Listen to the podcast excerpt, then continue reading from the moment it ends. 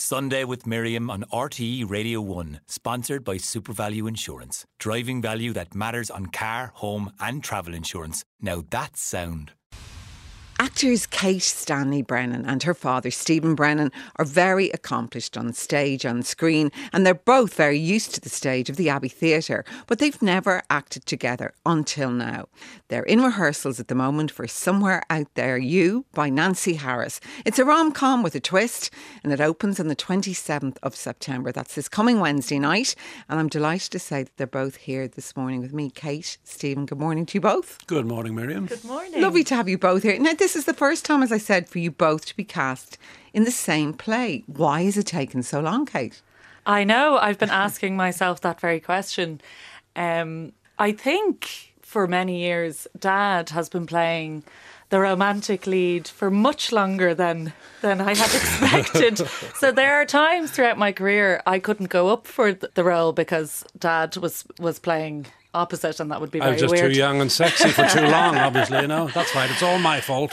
Um, so yeah, and I mean, for whatever reason, it it just hasn't happened. But I've always wanted to work with Dad. And tell me about the dynamic, Stephen. I mean, are you going to be able to let the director Wayne Jordan do his job, or do you feel like offering Kate a bit of advice, fatherly advice? Would she take it? No. No. I would. That's a lie. Yes, I just lead by example, you see. I don't have to mhm. tell her anything. She knows. She's very well trained. It is an amazing acting dynasty, though, you both come from. I mean, Stephen, tell me first of all about everyone within the family who acts Oh my and God! acted. How long have you got? Well, I'll tell you, we have a long association with with this place, with Radio Éireann, because my granny, I suppose, was the first one, Eva Brennan, my father's mother. Uh, she started uh, writing for 2RN which, in, in the old days, and uh, her sister was one of the first singers. She was a soprano on 2RN. Her sister married a man called Harry O'Donovan, who was Jimmy O'Dea's scriptwriter and business partner.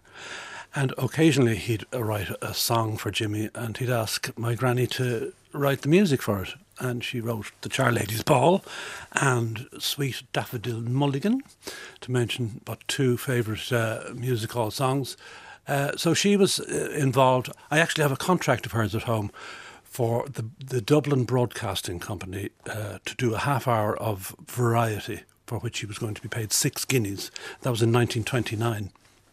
So I can only imagine six guineas was split amongst the company and not just for her.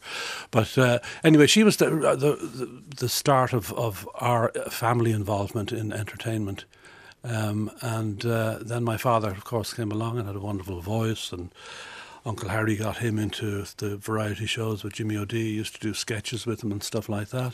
And then Hilton Edwards discovered him, and he made him a straight actor, and uh, and he had a wonderful voice. So he had a long association with Radio Éireann, and of course my mother was a, member of the Radio Éireann Players when they existed for over thirty years.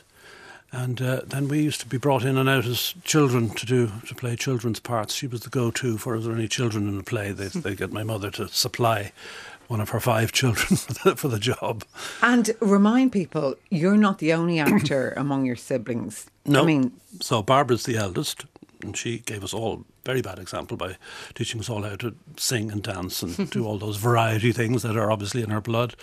Uh, before she became a, a very well established, uh, s- serious actor, um, and uh, my sister Catherine was uh, uh, again a freelance actor, and she then came into the radio were the Radio Éireann Players and then became a producer here in, in radio before she retired. And my brother Paul is a kind of uh, director mostly, uh, but he used to act, mostly directs and does a bit of writing now and things like that.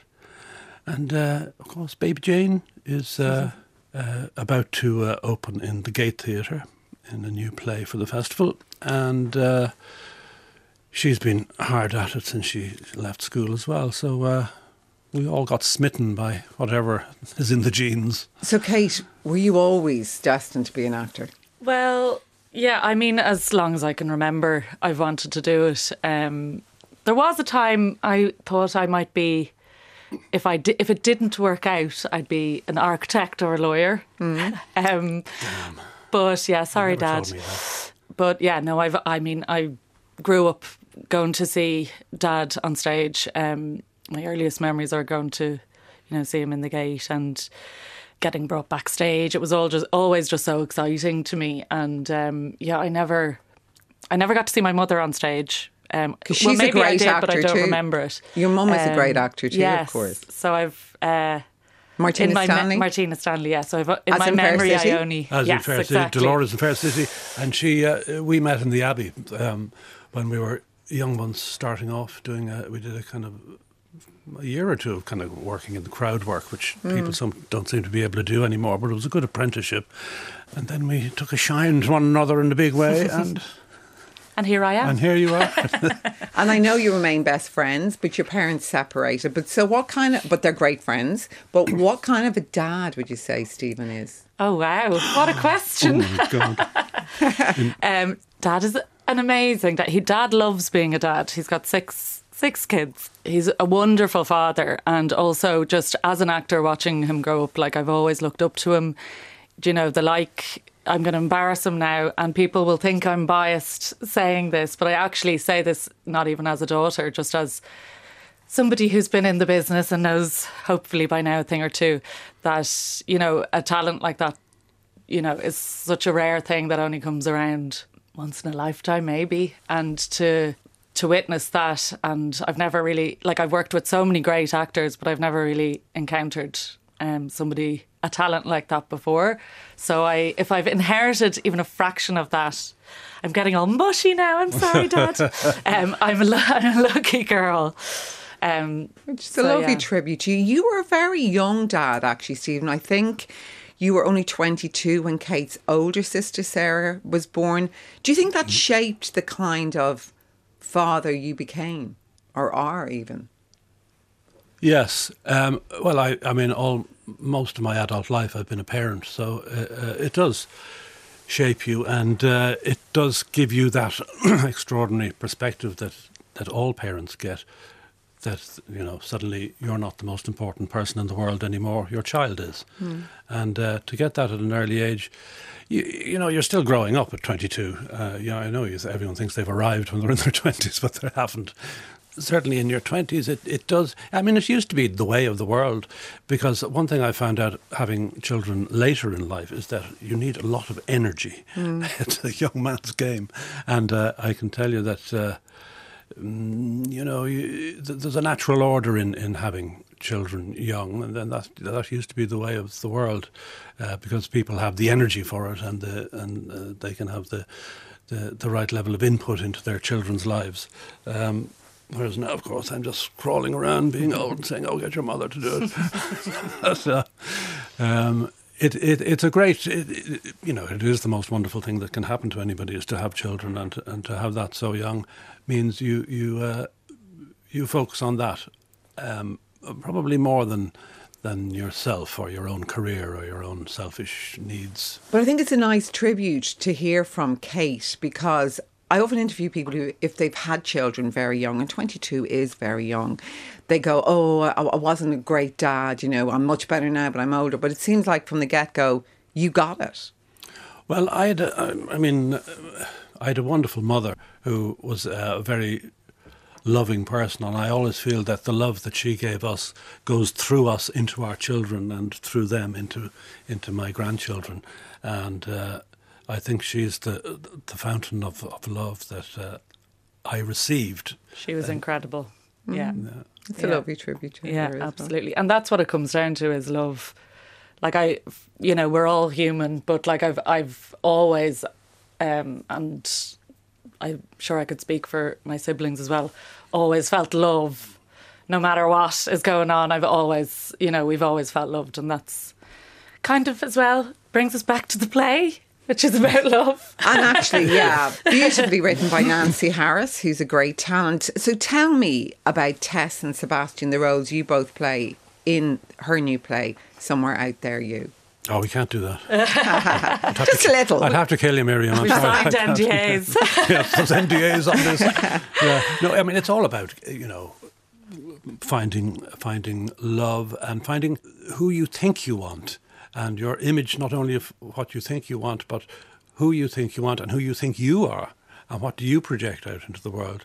And there's a kind of twist in how you we find out what that is. It's like be careful what you wish for. There's a kind of a um, is that what you want, or is that really what you want? Um, I know I'm trying not to say anything. yeah, we're, we're, we're, we, yeah, we're trying not to reveal. There's a reveal, um, which is yeah, Yeah. fantastic. Reveal So we're, things. try- we're trying to yeah, Yeah. to keep that under wraps. But there's also yeah, But it's like- very funny. Everybody always has to say that in an interview. Oh, but it's very funny. But it actually is. It's hilarious, and it's also very theatrical and that kind of thing of like, you know, how do you, e- how are you even performing in a new relationship? Like, you know, and what's real and what's not, and um, it's it's very clever and it's it's rom com, but it's it's got a bit more depth to it as well, and makes you think.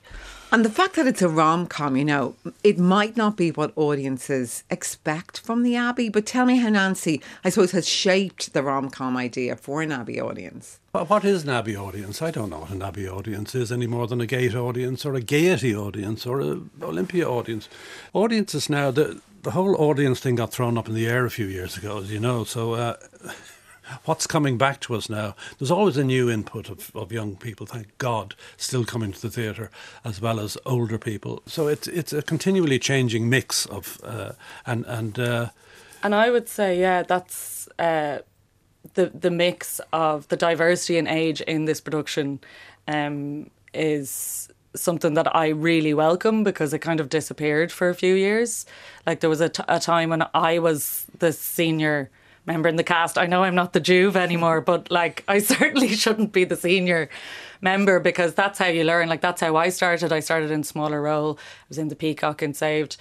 I learned from the actors that I was around. I built up to the lead. And, you know, we have to keep doing that in theatre, you know, be learning from our elders, pa- passing things down. And, you know, that's where the magic in theatre lies for me is the ghosts that inhabit the corridors. And it's bringing us back to, to what the Abbey used to have when it had a company. Um, I'm always giving out about the fact that the only people who have a permanent job in the theatre anymore are the people with their feet under a desk, and they pay for us out of the small change. But I won't bang that drum Yeah. on this interview. But um, uh, but it it was uh, it was where I learned my uh, trade. I worked with people like Cyril Cusack and Ray McAnally and, and all these great actors, and I got to rub shoulders with them even when I was only being a, a spear carrier. And uh, there's an osmosis that happens then. You, you, you, you start to learn from the senior actors. It must have been a real privilege, was it, Stephen, to work with people like Ray McAnally and Cyril Cusack? Yes, Ray was a great mentor. I mean, Cyril was a wicked little man, but he was great fun. I loved his naughtiness. But um, I probably learned some very good bad habits from him. But uh, Ray was a great mentor, and he loved passing things on. He loved he, he had studied all the techniques and the voice and the, all the different bits and pieces. And yeah, you know, he would take anyone who wanted to listen up to the rehearsal room, and he you know give you a class and. And uh, he, he just loved the, the whole business so much that he, he loved passing it on. He didn't like when other people didn't get it. He was he'd be quite impatient about that, which made him slightly unpopular sometimes. But I knew why he was annoyed. He was annoyed because people weren't pulling their weight, and uh, that was the kind of part of the ethic I grew up with was hard work. It's not easy. It's hard. it's hard to be good. And you mentioned earlier, just I suppose, the idea of actors maybe occasionally not getting the due deserve they get, or whether that's financial or otherwise. It's a precarious business. But are you glad you stuck at being an actor? Well, this is my uh, this is my jubilee year. This is fifty years of acting for me. It'd be kind of sad if I if I regretted it all, because uh, I was at a school reunion recently, and I suddenly realised I'm, meeting all these people in, for the first time in fifty years who have been through their entire careers and out the other side, and uh, so I consider myself lucky that I'm I'm still I'm still uh, still up and at it, and and. Uh, and enthusiastic for it. It, it. It's easy to get disillusioned when there is change, but there must be change. There's always change, and you, you get grumpy and you start sounding like a grumpy old man, which I suppose I am now. But um, I try to keep smiling and to, to, to see the, the values in change. But the, I mean, this company is bringing together uh, young and old actors and doing a play that you might have seen in the Abbey 30 years ago. It has that mix in it. So it's nice to see that the change isn't a total change. It, it still uh, resonates with the past in, in its just in its form, you know. And finally, to you, Kate, listening to your dad there, it's lovely that you still have the enthusiasm after all these decades in the business. And I suppose that is catching for you. Is that a part of the reason that enthusiasm from both your dad and your mom that wore off when you thought, no, I w- I won't be an accountant or an architect? Absolutely, yeah, for sure. Watching watching them growing up was always just so exciting, and I and I hope to. You do have to work to keep your enthusiasm going for sure with with everything that's going on in the world. Um, it can it can be easy to start to feel down or hopeless, and I think doing a show in the theatre does reinvigorate you and kind of give you give you purpose because I think we should always keep creating or else or else we die. So so um, yeah, that's for sure rubbed off on me, and yeah, hopefully we keep keep innovating whilst also looking looking to the past for a bit of advice. Well, look, it was a privilege for me to interview you both today, Stephen Brennan and your daughter Kate Stanley Brennan. Best of luck to you both. The play is called Somewhere Out There You. It opens in the Abbey Theatre, written by Nancy Harris on the 27th of September, which is this coming Wednesday, and it's running until the 4th of November. Tickets from abbeytheatre.ie. Thanks for being my guest this morning. Thank you. Thank you.